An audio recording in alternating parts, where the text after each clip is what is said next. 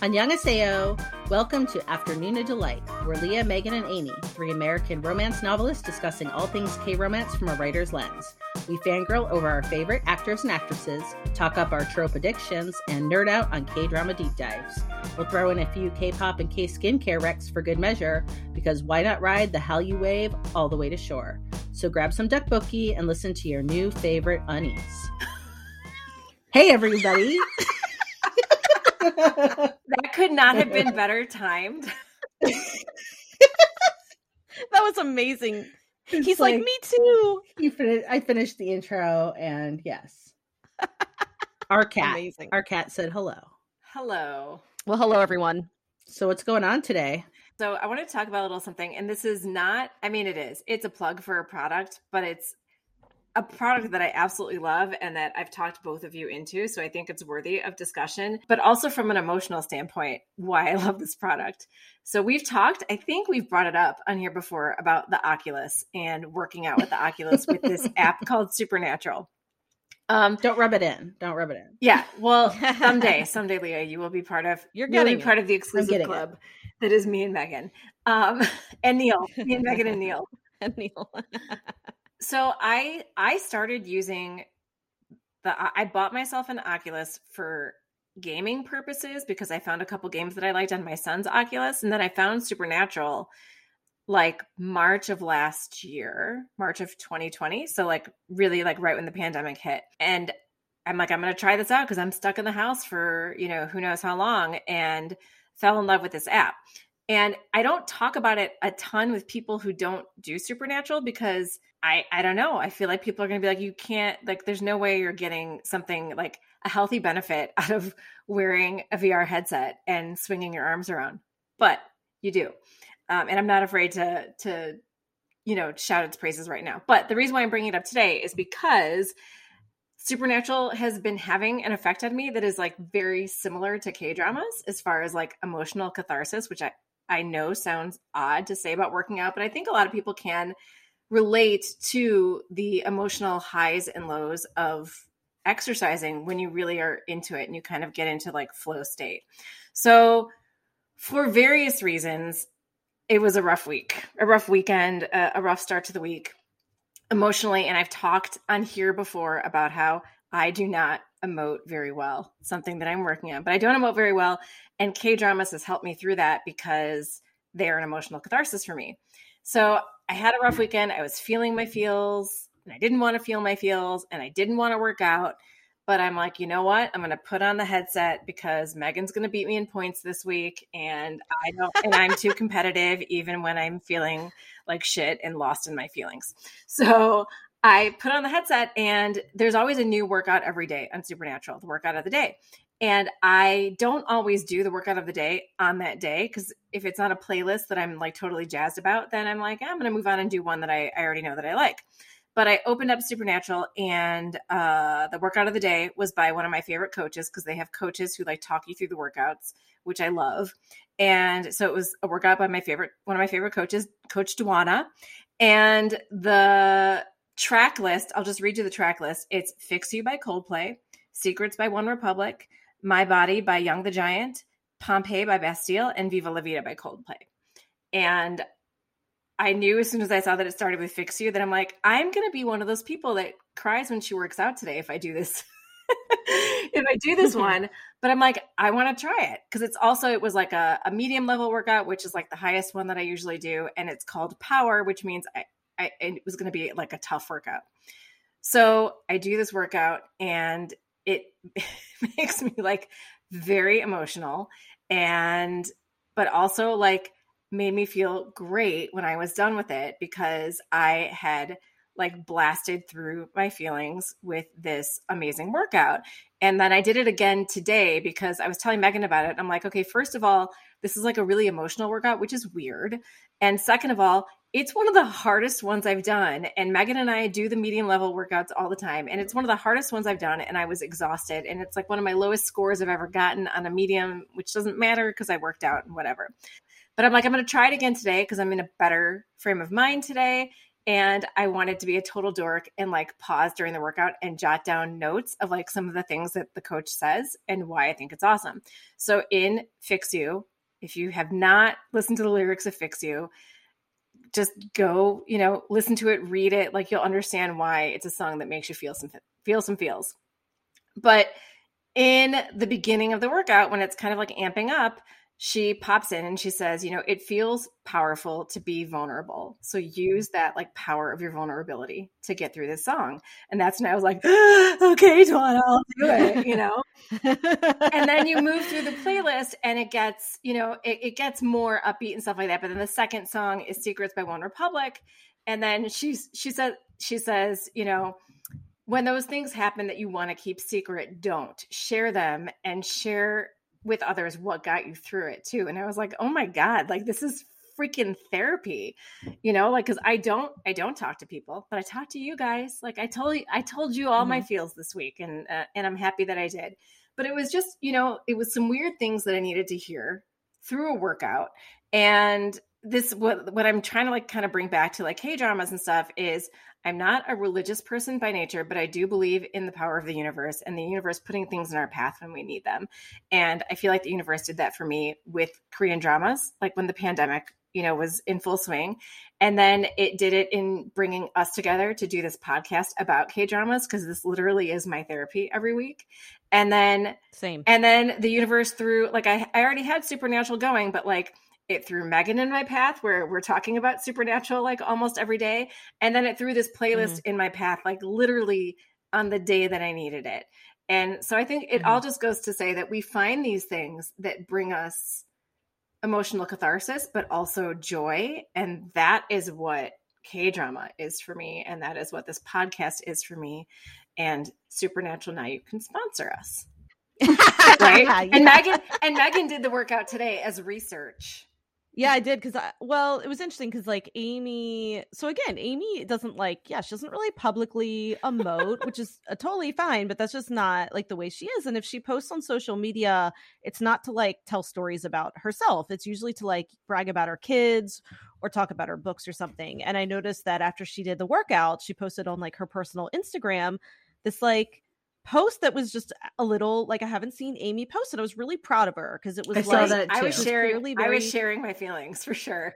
Yeah, because she was clearly very inspired by the workout. And she mentioned like K was in it too. She was just like, look, like hi to some of my friends, you know, I just uh, things have been a little hard, but I feel like I want to share that they've been hard and that that's okay and that these are the things that are helping me get through. And I was just really proud of you, Amy, for doing that because I know that that's not really natural for no, you. It's not. But then I did the workout today because I was like, damn, maybe like I, I could use some therapy. and I totally got it was interesting because as the coach was talking today, I was like, oh my God, now I know why Amy felt the way she did. Like, oh boy.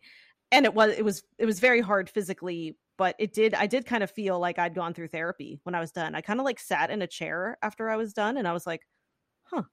I just kind of like sat in like my feels for a yeah. little bit after that workout. So yeah, it's just we all find things that kind of get us through. And it's nice when there's like multiple things, but it's nice to find and it's nice to find community in it too, which I think also brings us back right. to this podcast to, you know, watching K dramas and talking about K dramas, how it's been therapeutic for us to, you know, our, our Patreon that we have going where we've got an awesome community going there.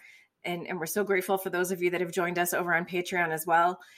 Like it's mm-hmm. just mm-hmm. this this sort of communal catharsis that we get through K dramas, and mm-hmm. it, it just it kind of blows my mind that like I didn't have this a year ago. You know, like it was right. it's literally like right about this time that I started watching K dramas in 2020. Yeah.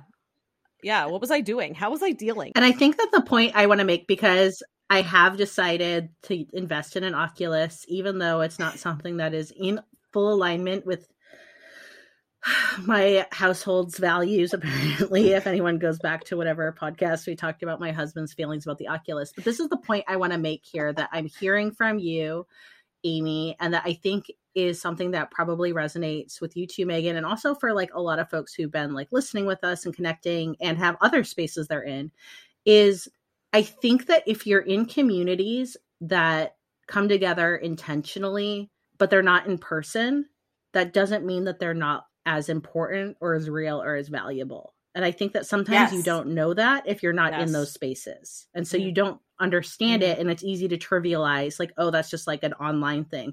And it's like yes, mm-hmm. but like we're all real people and like these are ways to connect yeah. and build relationships right.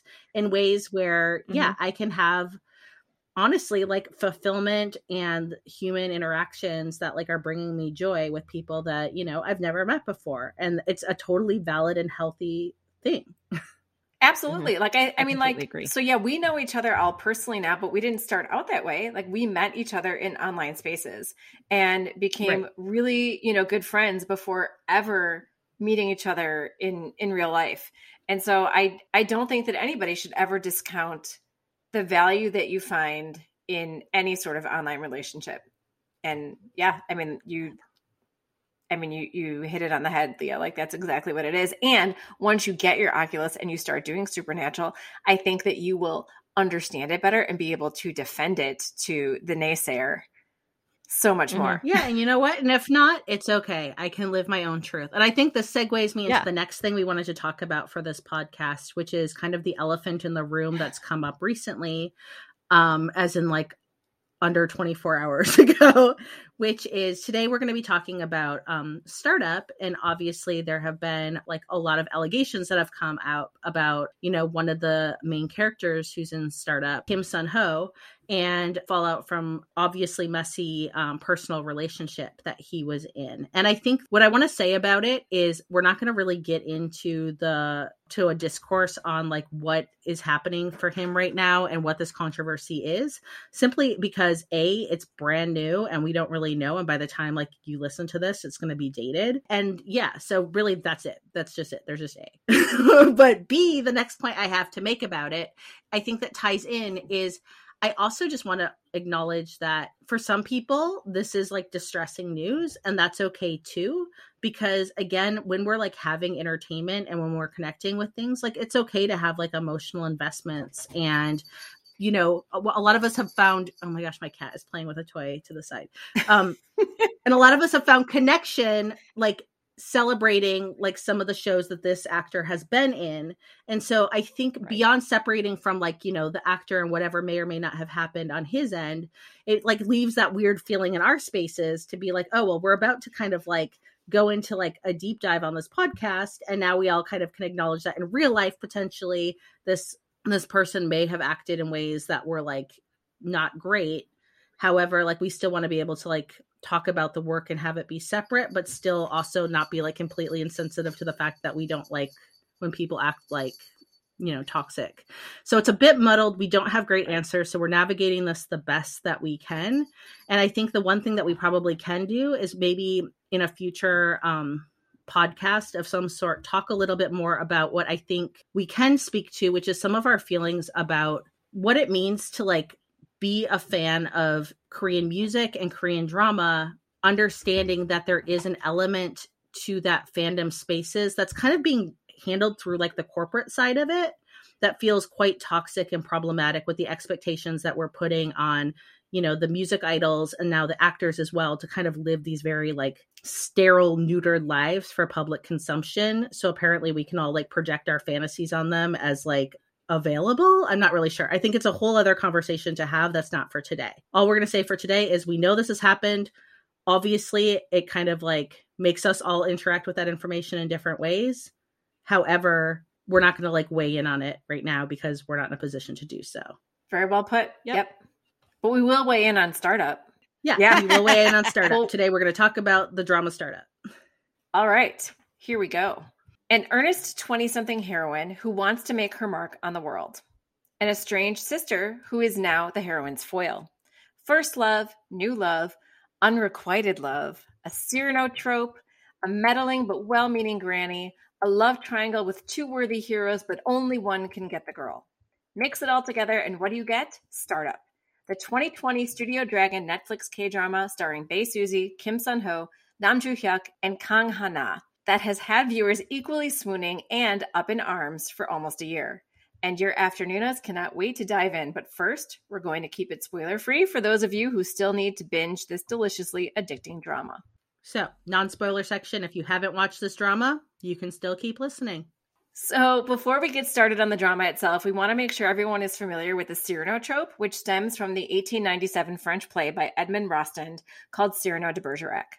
In short, Wikipedia describes the play as such Hercule Savinien de Cyrano de Bergerac, a cadet, a nobleman serving as a soldier in the French army, is a brash, strong willed man of many talents. In addition to being a remarkable duelist, he is a gifted, joyful poet and is also a musical artist. However, he has an obnoxiously large nose, which causes him to doubt himself. This doubt prevents him from expressing his love for his distant cousin, the beautiful and intellectual Roxane, as he believes that his ugliness would prevent him the dream of being loved by even an ugly woman. When Roxane tells him that she is in love with Christian, another cadet in the army, Cyrano is crushed but promises to look after Christian for his cousin. And when Christian reveals to Cyrano that he is in love with Roxane but is basically an epic fail when it comes to wooing, Cyrano finds himself agreeing to woo Roxanne via letters on Christian's behalf. The rest of the play is actually quite tragic, so we won't go there. But two main tokens from the play have withstood the test of time. One, the word panache, which is now part of our own vernacular, and two, countless retellings of the Cyrano trope.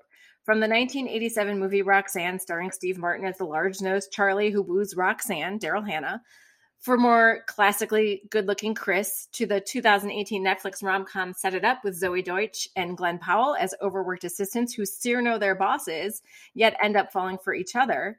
And coming in December, because I found this in my research on Cyrano retellings, there is actually going to be a Cyrano de Bergerac musical starring Peter Dinklage as Cyrano, and I cannot freaking wait to see that. And now we have it again in startup with Han Ji Pyong, a teen orphan, at the urging of a grieving Dalmi's grandmother, writing letters to Dalmi using the name Nam Do San a young boy who was in the paper for having won the math Olympiad and seemed to be the pride and joy of his parents, a life Ji Pyong, better known as Good Boy, envied. Basically, Cyrano was just catfishing before we called it catfishing, all in the name of love. Which leads me to my first question Is the Cyrano trope romantic or cruel? So, you know, I'm obviously I'm never a fan of deception. I mean, who is? Who's like, yes, deceive me. But this trope, I, I don't know, it doesn't strike me as cruel, which I guess is the only reason I'm willing to tolerate the deception for a while. I mean, the truth must come out eventually for me to like really be all in. As long as the feelings are true and the Christian character genuinely loves the Roxanne character but isn't quite confident in his wooing skills, I can handle it. So I mean, I would say it's not my fave and I definitely need to see the Cyrano character own up to the deception and grow a little bit. I mean, in startup, I was clearly okay with it because I like the drama.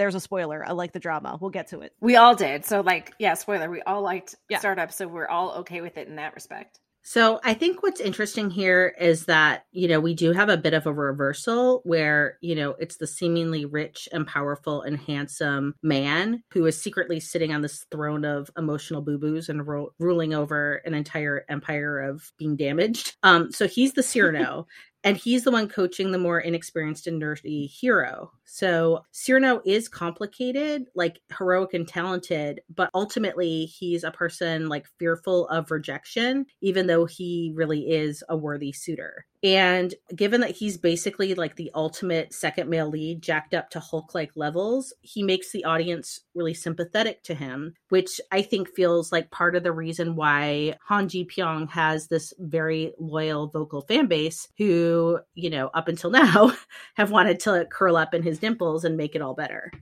yeah, I do love the whole reversal part of it and how, you know, in other Cyrano retellings, it's usually somebody who physically does not look the part of the hero, but in all other aspects is. Whereas here we have a man who looks very much the part of the hero, but is very broken inside. And for that reason, isn't able to, you know, show his full self. So, yeah, I, I mean, I thought it was well done. Like, I'm not complaining about it. I don't like deception either. But like Megan, like you said, I think when it's done without cruel intentions, that you're Right. able Intentions Yes, matter they sometimes. do. you I mean, even do. even though intention doesn't have anything to do with how it's received by the person you know who's being deceived, I do think that intention matters because there isn't anything cruel about what they're doing. Everything they are doing is because of their love for Dalmi. Um, it doesn't Mm. excuse it, but I think it makes Mm-hmm. us more sympathetic to it. It's kind of like Ji Pyong's big nose is like on the Yeah. inside. Yeah. And also, I think, you know, we're able to see it works, I think, in this type of drama. Like sometimes what drives me crazy in other dramas I've talked about have been like, let's say in Lawless or Lawyer or other things where like all the behind the scenes stuff is getting worked out for the viewer. In this case, where like deception is kind of one of the main plot drivers, I excuse it more because I'm part of like, in this case, I'm in on it as like Yeah. a viewer. So I'm like being able to see those motivations and being more sympathetic to it. So in this case, this is a thing where you Mm. kind of do need to be in on like the behind the scenes as a as a viewer. It's a good point. Okay, so Sandbox, the fictional startup incubator from the drama and the focal point for much of the show, is located on the not so fictional Nodul Island, an artificial island located in the heart of Seoul's financial district in the middle of the Han River. The land used to be a farm but was converted into a cultural center amidst the bustling city by Urban Transformer, a South Korean city planning startup. See that connection there? So, what are your thoughts on how this setting worked or didn't work as the focal point for Seoul's fictional Silicon Valley? Okay. So I decided to tackle this because A, I live, you know, on the doorstep to Silicon Valley, and also because it's like a nerdy question. And I was like, well, actually, because in the drama they kept referring Tell to the us, tell us, Namda. as, like, yeah, Silicon Valley. And I was like, well, actually, the sandbox is an incubator. So, an incubator is essentially like a collaborative program for startups. And it's usually physically located in one central workplace. And it's designed to help startups in their infancy succeed by providing workspaces, seed funding, mentoring, and training. So, in this case, logically, like the sandbox checks out. It's an incubator, even though it felt like it had like a Saved by the Bell setting to it because Really? Oh it God, was it like very cheesily like decored, but like okay, it was like hip and edgy if you were like you know. oh my God! Now their offices, their offices are like the whatever. What was the restaurant in Saved by the Bell? That's what the office is. Yeah, like. the not the Oh, peach pit. uh, that's uh that's. I was uh, gonna say the peach no, pit. no. That's nine hundred two one zero. Yeah. Wasn't it like Max? Oh yeah. Max. Was it Max's? Yeah. Max's. Yeah, I may, think yeah, it it was was trying to be cool, but it obviously was dorky. But like, whatever, I'm fine. It's not like I'm like super cool. But anyway, it 100% isn't Silicon Valley because that's like a large geographical area. And some fun facts is, you know, so Silicon Valley south of San Francisco. Its largest city is San Jose, um, which is actually more populous than the, you know, maybe better known famous San Francisco. And it's the 10th most populous city in the country. And Silicon Valley used to just be known as Santa Clara Valley or the rather lovely Valley of the Heart's Delight. And it was famous for having like lots of orchards and dun dun dun stanford university aka the harvard of the west. And basically the tldr in all of this is that stanford attracted smart people and in the late 50s they pioneered silicon microchips which are the brains of computing devices. And the rest is history. And if you drive around silicon valley now you're going to see headquarters to places like apple facebook and google so it's like a big area it's not like one building Right. um, but I did look up a single incubator, Y Combinator, and that's an incubator located in um, Palo Alto, also where Stanford's located, and you know probably one of the more famous towns in Silicon Valley. And what companies have been incubated in this place? Let's see. I'm guessing you've heard of a few: Airbnb, DoorDash, Dropbox, Instacart, Reddit, Twitch, and then some I haven't heard, like Fizz, which is a idea to have a debit card for college students that helps them build credit, or Digistain, which helps breast cancer patients avoid unnecessary chemotherapy, or Playhouse, which is pitched as TikTok for real estate. So, I mean, as I was like looking through different things that have been incubated there, I was like, it made me feel like sandbox vibes where, you know, people had big ideas and they were like trying to find like ways to make them happen. So, this incubator provides startups with seed funding and assists them in refining these big ideas. And they can also help them learn to develop pitches for investors. They host demo days where the startups can present their products and services to invited investors and the press. So, again, not to be a curmudgeon, but to be a curmudgeon, the sandbox is just a single incubator in the heart of Seoul, but it's not Silicon freaking Valley. but I like that I like that you wanted to detail about like the difference between incubators and like the whole area of Silicon Valley because I was wondering how realistic this incubator was and like I don't understand things outside the realm of education and writing because those are my two worlds. And so that was very interesting for me and it was a learning experience. And just to clarify, I Googled it while you were giving that fantastic explanation. And the restaurant in Saved by the Bell is called The Max. There. Yeah. Okay. I thought it was something Max. Way to go, Megan. And the offices in Sandbox look like the Max. I mean, and it was just like the colors as you walk in and like the post-it notes. Like, I mean, it's fine, but I was a little bit like, I don't know. Look, when when Neil when Neil was younger, his biggest crush was Tiffany Amber Thiessen. Okay yeah, he loved Kelly. Kapowski. I mean, I loved Kelly Kapowski, so who didn't yeah. love Kelly Kapowski? and was oh it? I just remember when Jesse Jesse took Speed. Remember when Jesse yes. took Speed? And yes, like, yes, I do. I was like Jesse one of those like after school special themes. It was a yes, it was oh, very God. much an after school special. Anyway, moving on. Okay, so finally, without being too spoilery yet, let's talk about the role of women in this drama, as it does showcase a lot of strong women in various aspects of South Korean life, from Bae Suzy as, as Sadolmi to Kang Hana as Won In Jae to Stephanie Lee as Jong Saha to our beloved Kim Hae Suk as Dalmi's grandmother Choi Won Duk. Which female character resonated with you the most and why?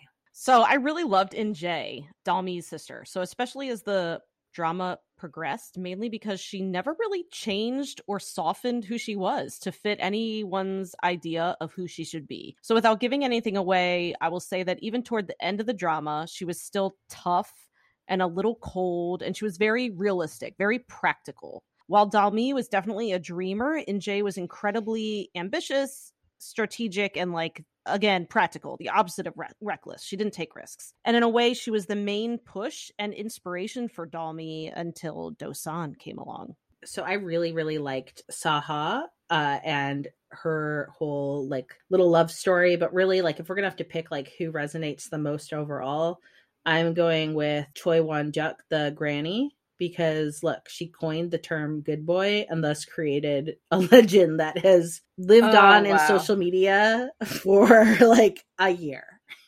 so and she's also really fantastic in um hospital playlist where she's you know she's just she's got an amazing plot thread throughout hospital playlist i will say that i feel like honors really well actually here's one thing i want to point out is that i do think that k drama does a pretty darn good job of sometimes very much humanizing and centering older people especially older women. And i feel yes, like absolutely. that's silenced a lot in like a lot of our um like our shows. You know there might be like an older person around but like you know whatever. They're kind of played for laughs. And like in this, I feel like as I've watched K dramas, the Halmonis often are like my favorite parts of it. Like they're wise, they usually have like some meat to their roles. And um and so yeah, I felt like this grandma really had that. I thought she was a very built out, nuanced character. And the same actress, you know, I thought brought a lot of sensitivity and nuance into her performance in Hospital Playlist as well. I loved her her thread or her journey in Hospital Playlist. Like it was one of my favorite storylines. So I'm I'm yeah, I'm and it's like for, an older yeah. woman. Yeah, I'm excited to talk about that because I like it was one of those things, and and I I think we've brought that up before. I don't know if we've brought it up just in our chats about hospital playlist or um well yeah we haven't talked about it on here yet, but like it's one of those things when you find an ensemble drama and there's never a time where, when they're focusing on one storyline, that you're like, oh, I wish they would get back to such and such storyline. Like every single storyline mattered and every single character mattered in like the main core of characters. I will, I mean, like obviously things happen in the hospital in every, you know, episode and stuff like that. But like, yeah, her, her, so her name is Rosa in Hospital Playlist. And I loved her storyline. And there was never a time where, when it was focusing on her, that I was like, oh, I wish it would get back to like a younger person or somebody else's story. So it was really well done and and the same in this too. And bringing her like back I guess to like the startup thing is I felt like, you know, in her coining of good boy, in some ways she like blessed and saved him and in some ways she cursed him. I think he felt like before his arc like finished executing that she had kind of cursed him as well with the name because it felt like this promise that he felt like he wasn't worthy of and couldn't deliver mm-hmm. and it actually made him upset.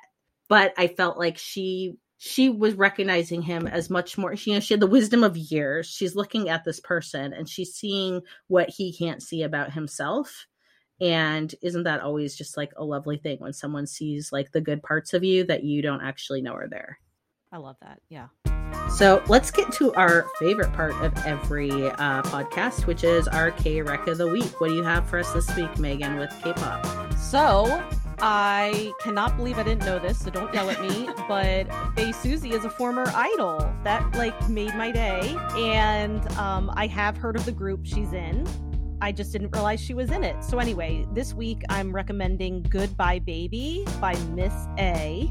And yes, our dear Bae Suzy is in the group. It's just a really fun pop hit. I mean, it's it's like 10 years old or something like that. And it's just fantastic. I will put it on our Spotify playlist. Um, and I think, you know, check out the video. Suzy looks amazing. She has this little like cat outfit on. She's great. So yeah, check it out.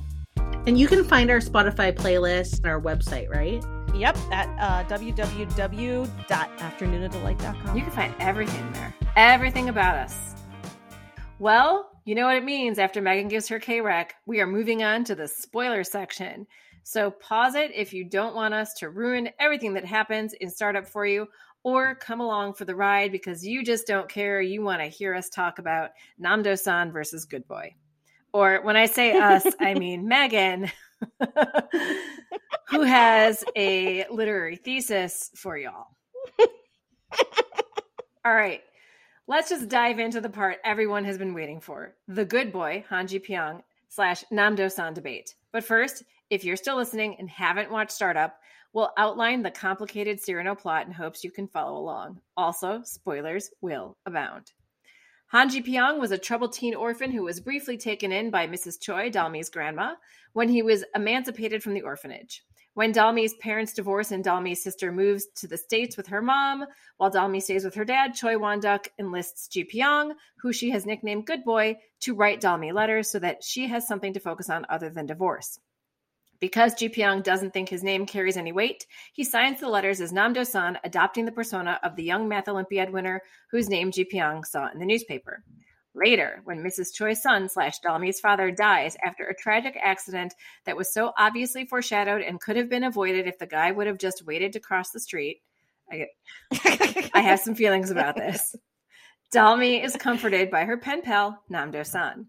Fast forward 15 years, and Dalmi, who is still floundering and finding a career, reunites with her estranged sister, Injae, who is a rich and successful CEO. The two do nothing but throw shade and try to one up each other to the extent where Dalmi claims she will be at a networking event with Namdo san, the pen pal Injae claims Dalmi has never met, which is 100% true, because the two are starting a business together. Enter Han Ji Pyong, now a rich and successful entrepreneur who is once again tapped by Mrs. Choi to come to Dalmi's rescue, this time by finding someone named Namdo san, ideally the Namdo san from the newspaper article 15 years ago, to play the part. But as the endeavor gets messy and Granny realizes this could be a disaster and break Dalmi's heart, she tries to call it off, but too late. Dalmi finds Namdo san herself, and he is not the success she expects him to be. So the ruse is back on. Granny begs Good Boy to fix Dosan up and have him play the part so Dalmi can face Injae, but in the end, Dosan and Good Boy are at an impasse when Good Boy basically shits on Samsan Tech, Dosan's startup, and says he will never succeed. The only problem? Ji Pyong has given Dosan all of Dalmi's letters so he can study up and be the Dosan of her past. And as soon as Dosan reads the letters, all bets are off. He wants to be Dalmi's knight in shining armor, who also happens to knit, and he shows up at the networking event in all his glow up glory. From here on out, it is a battle of wits and will between Namdo-san and Good Boy as both fall for Dalmi while they are basically catfishing her Cyrano style. Who did you root for? Who deserves Dalmi in the end? And why do you think this debate is so divisive? Buckle up, folks.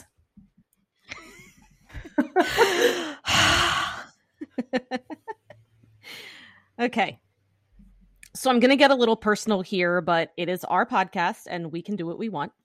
but it explains so very much why I resonated with Namdo san and why I was rooting for him literally from the moment that the flower petal floats onto his mop of hair as he sits hunched over his computer. And not just rooting for his romance with Dalmi, but rooting for him. Basically, I married Namdo san in American Caucasian form. We actually met online first. He swears it was him typing and not some Cyrano. And I did fall in love with him over written words, even if I didn't admit it then. But the first time I ever saw Neil was when he was at his computer in his tiny dorm room at college, hunched over the keyboard, typing with his bitten off nails. Does that remind you of Namdo san? I think so. Does Neil have text neck? Yes. when I met him, was he a total nerd who didn't have social skills and didn't know how to communicate, like at all? Did he even meet my eyes? No, he didn't. But yes, he was all those things. Does he well actually me on a daily basis because illogical arguments bother him? Yes. Would he hate basing someone's personality on blood type? 100%. do, do his coworkers call him a robot who needs to power down at night? Also, yes. And look, my husband was very similar to Namdo san in that he had no personal connections, except he had a college degree. He worked jobs he didn't necessarily like in the tech industry, but that were necessary for experience. And now he, like Namdo san, is a CTO. And he worked his ass off for it based on his skills alone. It wasn't his charming personality. I can tell you that. just real quick aside, his very first job was just like an IT assistant. Okay. He just had to like help people fix their computers at some office. And he had like a woman like call him to her office. And she was like, I can't, it was like, she had an email and she's like, I can't open up the attachment. And it was like about insurance or something and she was clicking on the word attachment in the email. like, why can't like I feel bad laughing, but like, and again, Neil was like 22 at the time. Okay, he had he had like a computer science degree. He, this was not what he wanted to do, but like this is where he found a job, you know. And he said he said that he just walked over to her computer, double clicked on the attachment, and walked away. He didn't say a word. If that's not Namdo san, I don't know what is. So, anyway, sorry for that short semi love letter with some subtle criticisms to my husband, but I had to explain what it is about Namdo san that first drew me in. Like, reader, I married him. And we all come at dramas from our own life experiences, and those completely color how we see a drama. So, for me, I don't think I could really do anything but love Namdo san when I have been like practically married to him for 15 years. Did I love Good Boy? 100%. But if you give me like a scrappy software developer with zero social skills, I'm like a cat in heat. It's like how I'm wired, okay? And my feelings were validated by how Namdo san acted on screen.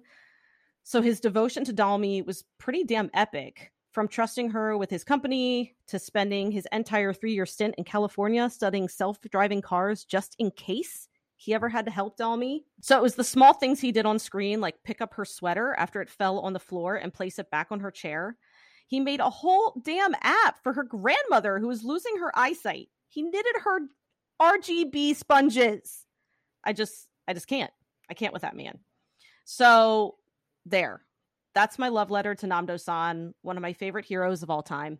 I know this drama is divisive, and that does make me sad because I really found it to be fantastic. And it's crazy because I have never ever tweeted about a drama and gotten so many like heated responses like I do when I tweet about startup. I mean, it's wild. It's fine. It's fine. I'll I'll say what I need to say. Like you know, no one could stop me on here except you two, and you know that I was just gonna go off, and you're letting me. Like I, you don't understand, guys. I like typed up an entire page. But anyway, I I loved Good Boy so so much. I really did. I loved his arc. I just didn't think his arc was a romance with Dalmi, and that's also why I don't always love the versus argument. I guess when it comes to this drama, even I mean, the drama definitely did pit them against each other because Good Boy had his own lessons to learn. You know, I also rather spend my time talking up Namdo san rather than explaining why Good Boy and Dalmi weren't a, good a good fit.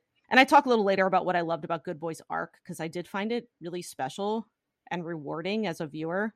So yeah, Namdo san forever. Thanks for letting me have a mini TED talk on the podcast about it, and I will take questions. and I, I no will pray because, for your safety. Yeah. I have no questions because I was Team Namdo san for this too. And again, not because I didn't love Good Boy. Namdo san was the right hero for Dalmi. Mm-hmm. this is not in this like in this area, but I'm gonna just throw it in here because like I would say that I was probably team good boy and like who I like liked the best. However, like for the f- people who are just like very like still just in their feelings that this character didn't get the girl, like it just wasn't the girl for him. I don't know what to say. Like it legit just wasn't the girl for him. And so I say that as like, you know, I was like all in on the good boy story and didn't think Dalmi was the girl for him. So I had like no real drama in feeling sad because I was like, you're going to find your perfect fictional person, but this ain't it. And that's okay. So that's where I get stumped because I'm like, really? It just wasn't like the perfect fit.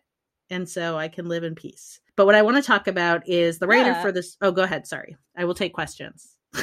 Well, no, well, no. I was just gonna say, like, it almost felt like to me like Startup was Good Boy's prequel. His like, he had, Yeah. like he kind of just he had to get to a certain place before he was ready for a romance, and I feel like this drama he got there, and now, well, I mean, just listen to our second male lead SOS, Right. Okay, because Leah gives gives him an HEA. I just love the I just love seeing the tail go across Leah's screen. Of course. Just yeah as we're uh, podcasting my ca- this cat i we'll get into the cat another time but it's a lot Yeah. to deal with okay so the writer for this drama is park hye ryun and like she's no newbie she's done a lot of popular dramas um a few of the most notable are i can hear your voice dream high and pinocchio and you know what i thought was interesting was how divisive this drama has been for people and how a lot of that just like naturally falls out on like the writer. And so, A, like good for you, writer, for creating characters that made people feel so many feelings. And also, like, Mhm.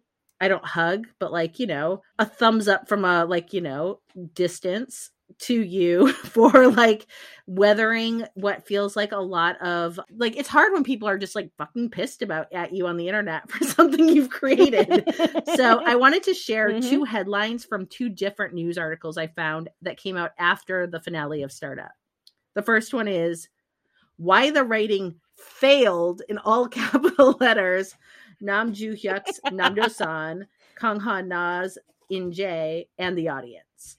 And then we have another one Damn. that the headline said Startup, a finale that brings a natural, mature ending. and I was just like, well, like how different. that's just like how shit goes in fic- I mean, I guess that's like my thing Yeah. is I always think it's interesting when people get a lot of passion about things.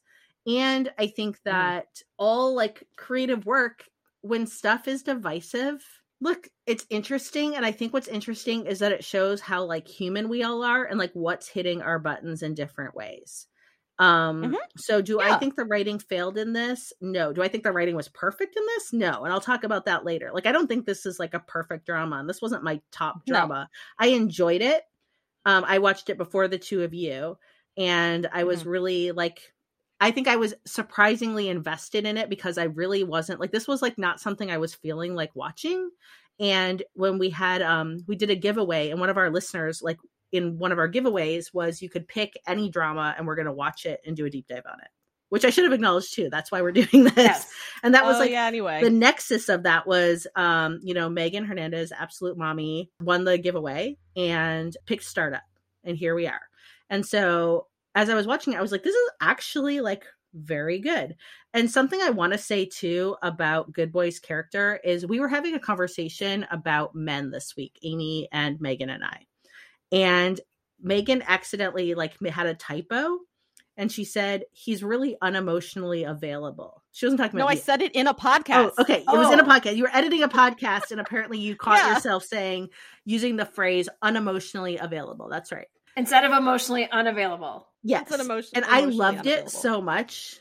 A because it reminded me of my husband, but also like it also made me feel very much like kind of this is where Good Boy's at in this drama. Yes. Is like he's very unemotionally available for you. Mhm. Yes. and so like One hundred percent. look I love a basket of boo boos and a good man, um, or you know, who thinks he's a bad boy and is like trying to be a good man, like all that stuff. Really, like that's just like my like catnip, like banana split Sunday to like get into. But I think what really also gets people in this is that you know love triangles are, can be divisive, and I think a lot of K dramas kind of softball the love triangles where there's like clearly the leads, and then there's kind of like the second male lead that they kind of like insert every once in a while but like you know he's not really gonna like get the girl And he may have like his own cool story but like he's not really like a threat to like the main character whereas right. in this one like look i knew good boy was never like i mean i anyone who was surprised like it was pretty clear good boy was like never coming home right if with, you were like, surprised that good boy I, I don't know. I don't know what, what to say. say to that. Like it was pretty clear to me, but I feel like what they did was they very much emotionally invested Yes. you. So that's why I can see that people had this reaction of like, why the F did you emotionally invest me in this person? We get to see him first too, which also like in K drama, like there's certain like conventions. And look, I've seen other sense that like I can't get into because we can't talk about them because you haven't seen them yet. But like where you're introduced to like one hero and like you get invested and then all of a sudden you're like, oh, that's actually not going to be the guy. So I think that like some of this kind of just went in the face of what some of the conventions are in K drama too. But And I was gonna say what I really like about getting emotionally invested in Ji Pyong slash Good Boy and this idea of him being unemotionally available is that you know what? A basket of boo boos is absolutely catnip.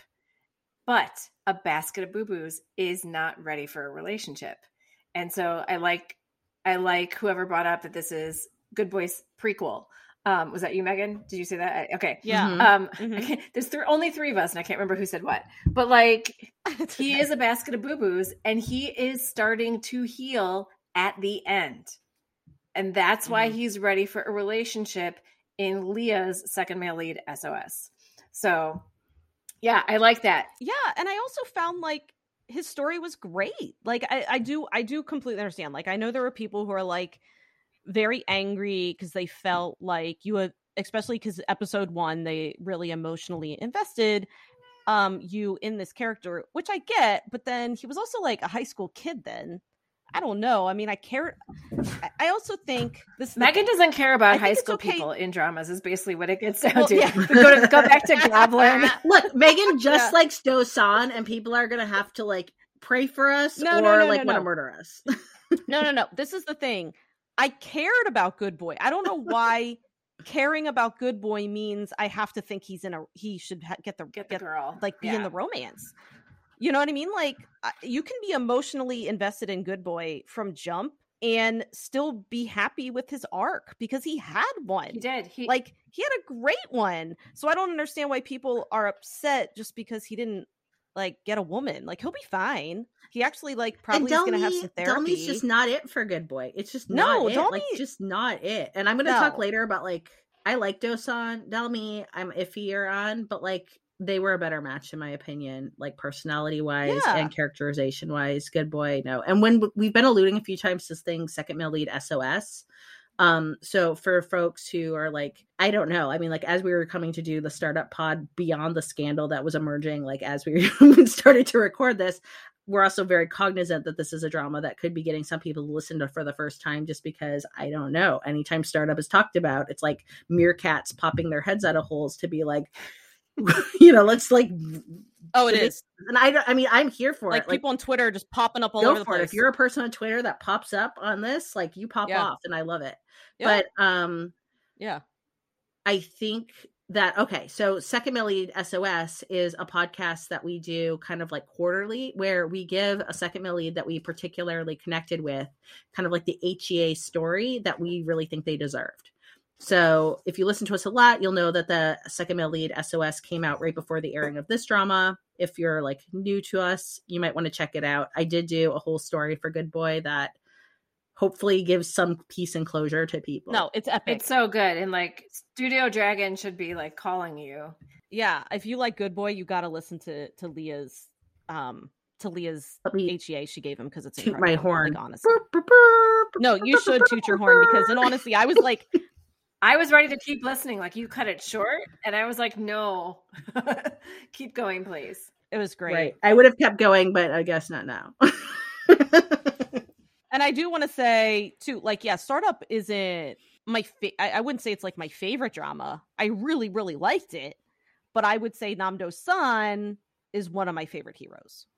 So that's kind of how I'm wording that and why I went on a huge rant about Namdo San. He freaking knits. does. Or maybe it's crochet because right. then I got a tweet that was like, I said he knits, and someone's like, actually, that is a crocheted. You know, well, stuffed animal." actually, And I was like, oh, well, sorry. actually, well, act, yeah, Namdo-san well, came in actually, the he chat knits, and let me he know up. crochets, and he knits.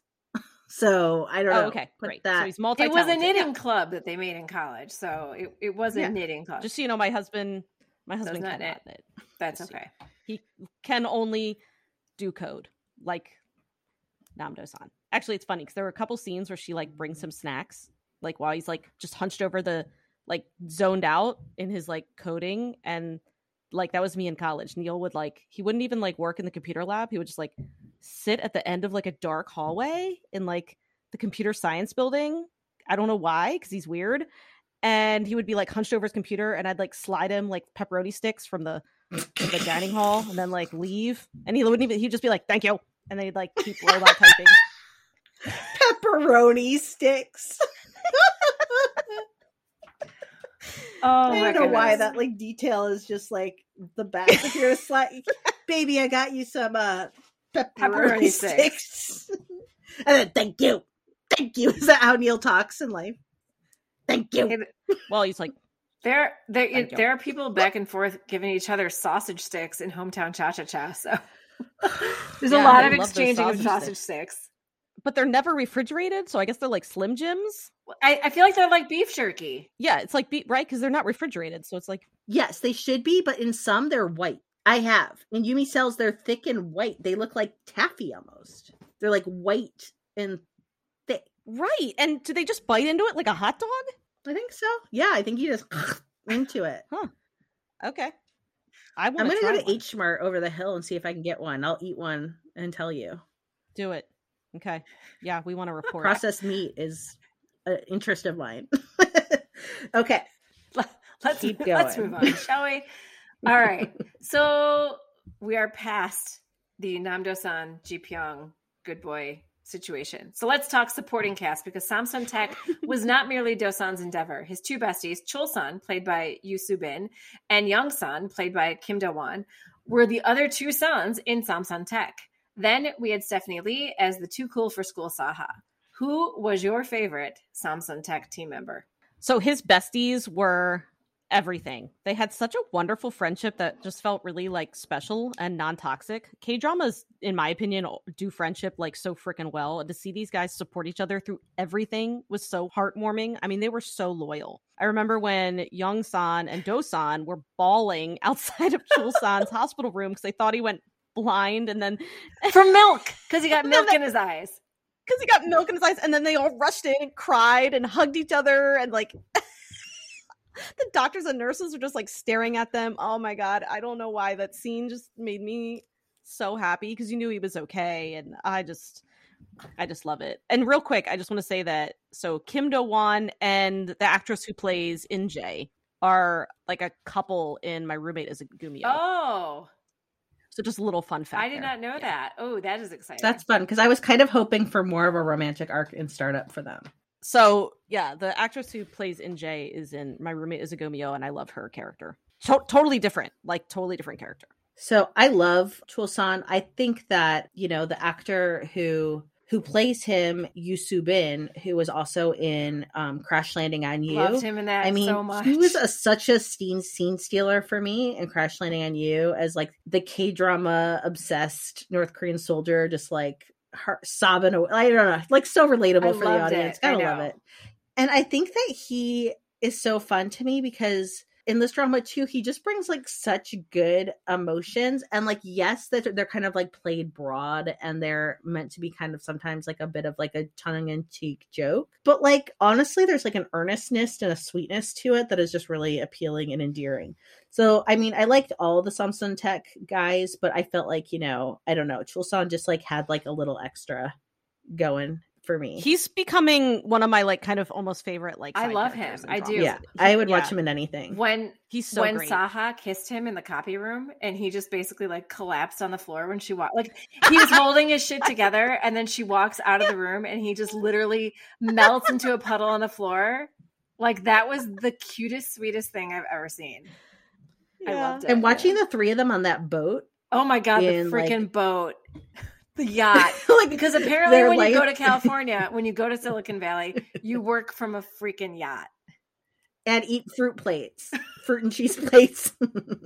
So Amy was like, we were talking about this, and she was like, I mean, how do they even get Wi-Fi on the boat? And I was like, that's a good question. So I go to Neil, and I was like, so I just didn't even tell him the context. I was like, can you get Wi-Fi on a yacht?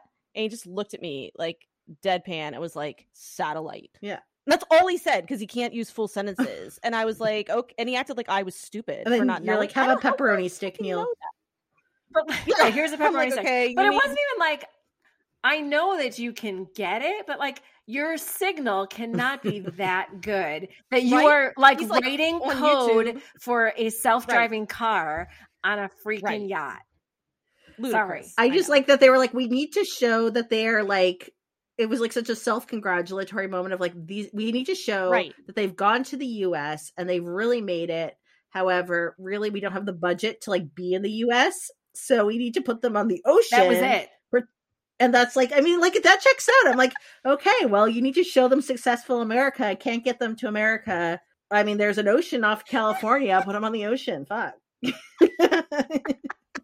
And there they're like, this are. is what our budget will allow. That was that was the only right. That was the only footage from quote unquote America was the three of them Yeah. on a yacht with Yeah. their laptops, laptops and like smugly, like with their wine too. There's always like wine and like some self congratulation. Yeah. and like talking about like talking about hair. wine like they're like they're sommeliers now. Like yeah. so great. It was so dorky and awesome. Meanwhile, they used to have that like rooftop, like roach infested office. I mean, it was like the glow up was. I guess that's what happens when you go to Silicon Valley. Like, you know, you're just automatically now you wear long coats and turtlenecks. Yeah, and the next question I had is how much are you making in Silicon Valley? Because I mean, like you bet like the rent for like a one bedroom apartment's like five thousand dollars. So for you to be pulling like yacht coding money, like you know, you better be in this fucking C suite. you got the yacht office, Oh, god. right? I love their glow up. I loved it I so did. much. I really did. okay. Wait, I just want to say one thing about uh, th- about this is this was one of the only dramas where I actually didn't mind like a time jump. I usually really hate that, but I felt like it made sense. Like I actually was okay with it. Like the time jump in Itaewon class was, in my opinion, the worst thing ever. But uh, they did a time jump and like a lot the characters had grown, but yet it still felt like a cohesive drama, and probably because it was all still done at the sandbox. So I still felt like I don't know, they still felt kind of scrappy. I like the time jump No? to a You don't think point. so? No, I like the time jump to a point. I think it was good for the relationship and for Samsan Tech.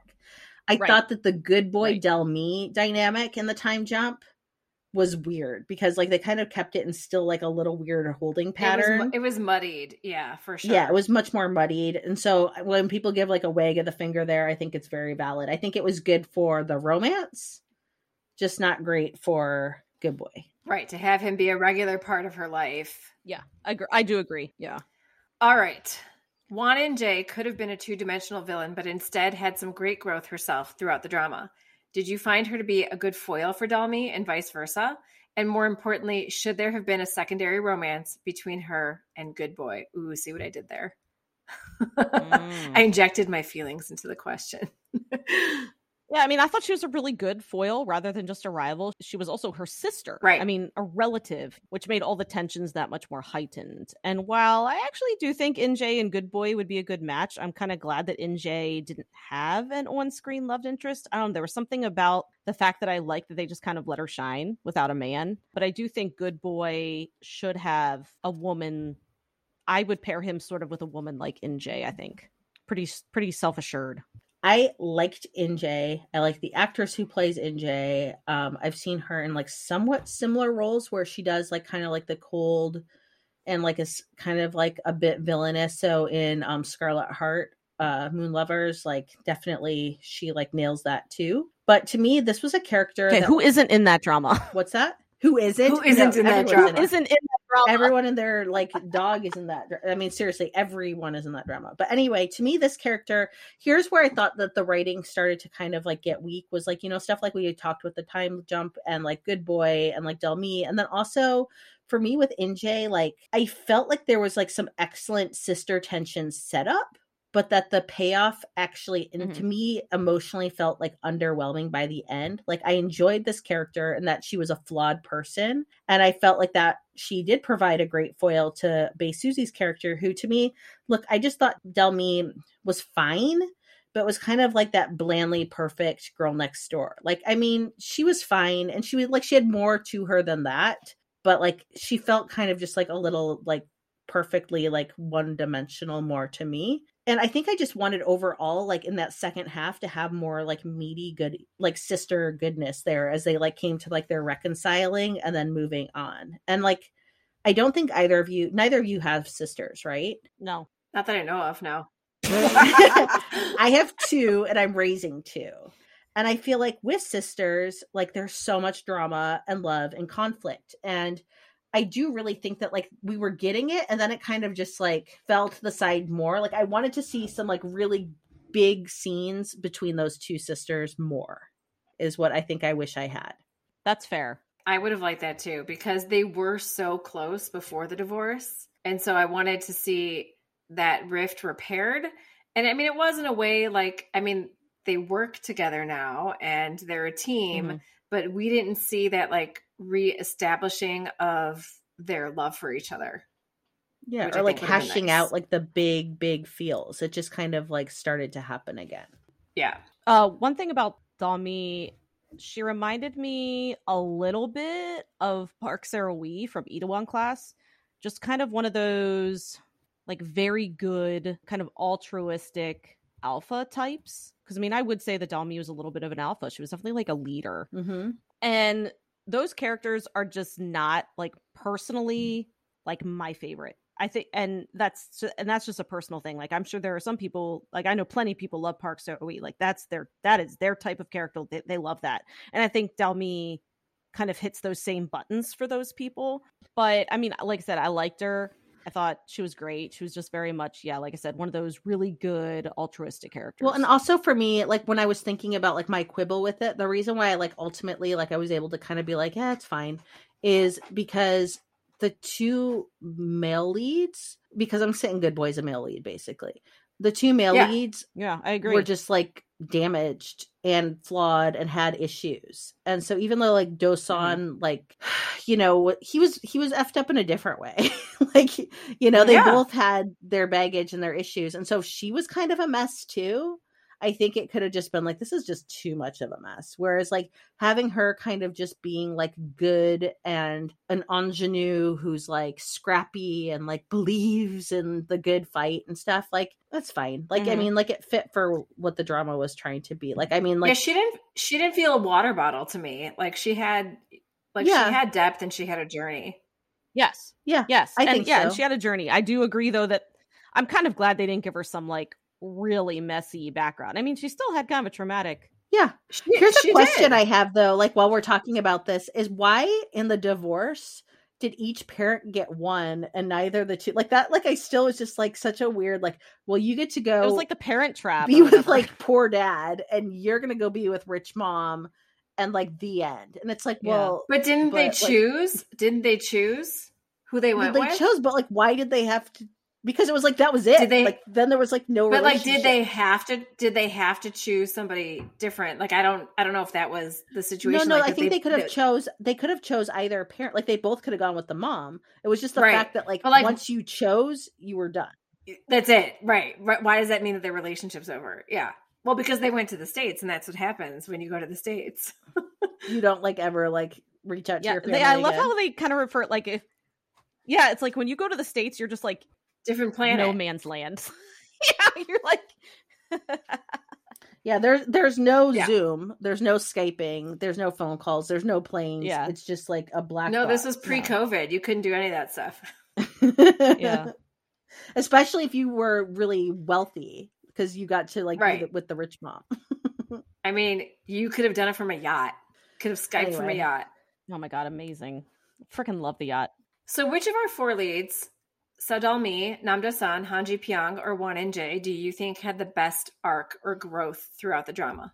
So I would say probably Han Ji Pyong with Namdo San being a close second.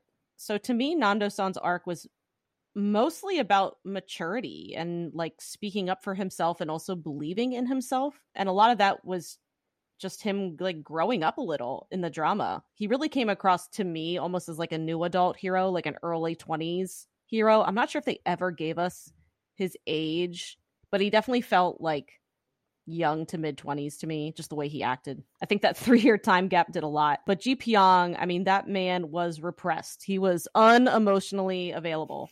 He had no real support network or friends. And by the end of this drama, he got both. So there were a lot of growing pains getting there, but he went from being, you know, totally awkward at having anyone in his space or being vulnerable to having a card game on the floor of his living room and falling asleep on Granny's couch. Like it was a really great progression. it was a really great pro- progression to see him smile at the end as a part of a team rather than sitting behind his desk in that large office, like closed off from the rest of his mm-hmm. employees. Like even just that visual, if you think about it, just that the whole visual thing of all his employees were kind of like together mm-hmm. talking and good boy just had that like you know his desk that was at the front with his computer so he didn't actually have to like look at anyone or interact with anyone and they didn't show him like like i said he didn't have any friends except for that like freaking alexa like thing that was really good. to. you know what i'm saying yeah i love that but i mean he really didn't have friends and he like he had he Granny. didn't have All he had was Granny. That was the only friend he mm. had. well yeah but he didn't even reconnect with her until No, you know he'd had a long time so with that's what no I'm saying. friends. He just, yeah, and so I just really liked that he had that progression. Like that again, he let people in his space. You know, he kind of like loosened up. He took off his tie. Like just, you know, I just, I really, I love that. He did. He had great growth. I loved his. I loved his story. His story just wasn't meant for him to get the girl. That's all. Yeah. What's going on there, Leah? The cat just bit my feet. You and that. they love. They do love. yeah. I, they like to bite toes. I just want to say my, my cat literally did lick my lips at like four o'clock in the morning. Just walked right up and just like licked them. And Neil thinks you're ridiculous for throwing a steak away because your cat had its face in it. Well, tell Neil, Mr. Pepperoni stick in the hallway. So we got a cat, the TLDR. We got a cat. The cat's a lot. And I was marinating some skirt steak yesterday or the day before. And the cat went in the kitchen and stuck his face in the skirt steak marinating. And I threw it away. The end. Because I don't eat things that the cat has stuck its face in. You'd cook it right off. You'd cook off that. Yeah, Neil goes, wait, it was raw? So she could have cooked it and it would all cook out. I mean, I. what would you do if a dog just like licked a bowl of food? You'd cook it? Probably, yeah. Dog is a little bit I just- different. Dog has like actual slobber. Cats don't have slobber. Yeah. It's just that sandpaper. It's like, yeah. I don't know. I don't have a dog, We- so I don't we know. all feel strongly. We we we want to defend your poor steak. We do. We would have eaten the steak. That's all I'm going to say. So I just want to give a quick shout out to Kim Joo Hun, who I loved in It's Okay Not to Be Okay as Dalmi and Injae's father, uh, Sa Chung Myung. After all, his story about laying out sand for Dalmi under the swing was the catalyst for Sandbox's creator, Yoon Sun Hak, to start the incubator project, as well as her inspiration for Sandbox's logo, which I loved, the girl on the swing. So I just wanted to toss that out because I loved him and It's Okay, and I I I thought he was a great dad in this one.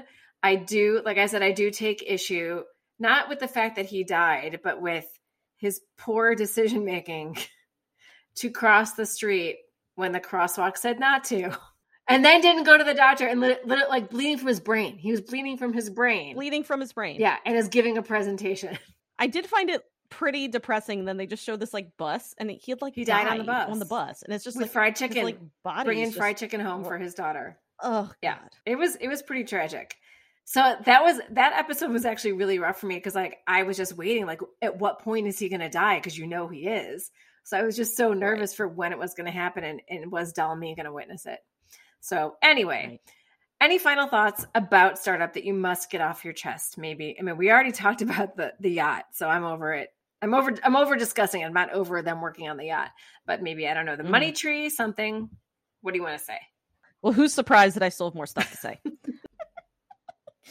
so I just want to mention a couple lines that stuck out to me in this drama because I really, really love the dialogue. Uh, one is when Namdo-san is asked about his dream in reference to his career, and all he can think about is Dalmi. And you know, I just love Namdo-san. He's kind of like a man of few words, and he responds, you know, like he always does. What if my dream is a person? I loved it. That's and when I was in. That's I, when I was all in. I I even yep, messaged you. You messaged yeah. us that line. I was like, that's it.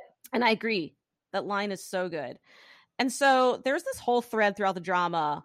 Um, basically, Dosan is obviously like insecure about the fact that he's being deceptive, and he thinks she's clearly in love with the Namdo-san of the letters and not the Namdo-san that he actually is. And he asks her, "What do you like about me?" and she tells him like things she likes about the Dosan that wrote her letters. And the only thing she says about him is that she says, I like your big hands, which maybe sounds corny, but in the moment it was it was good dialogue. And you can tell he's like he like looks at his hands a lot. Like that really he's like trying to puzzle it out in his head. Like, why does she like my hands?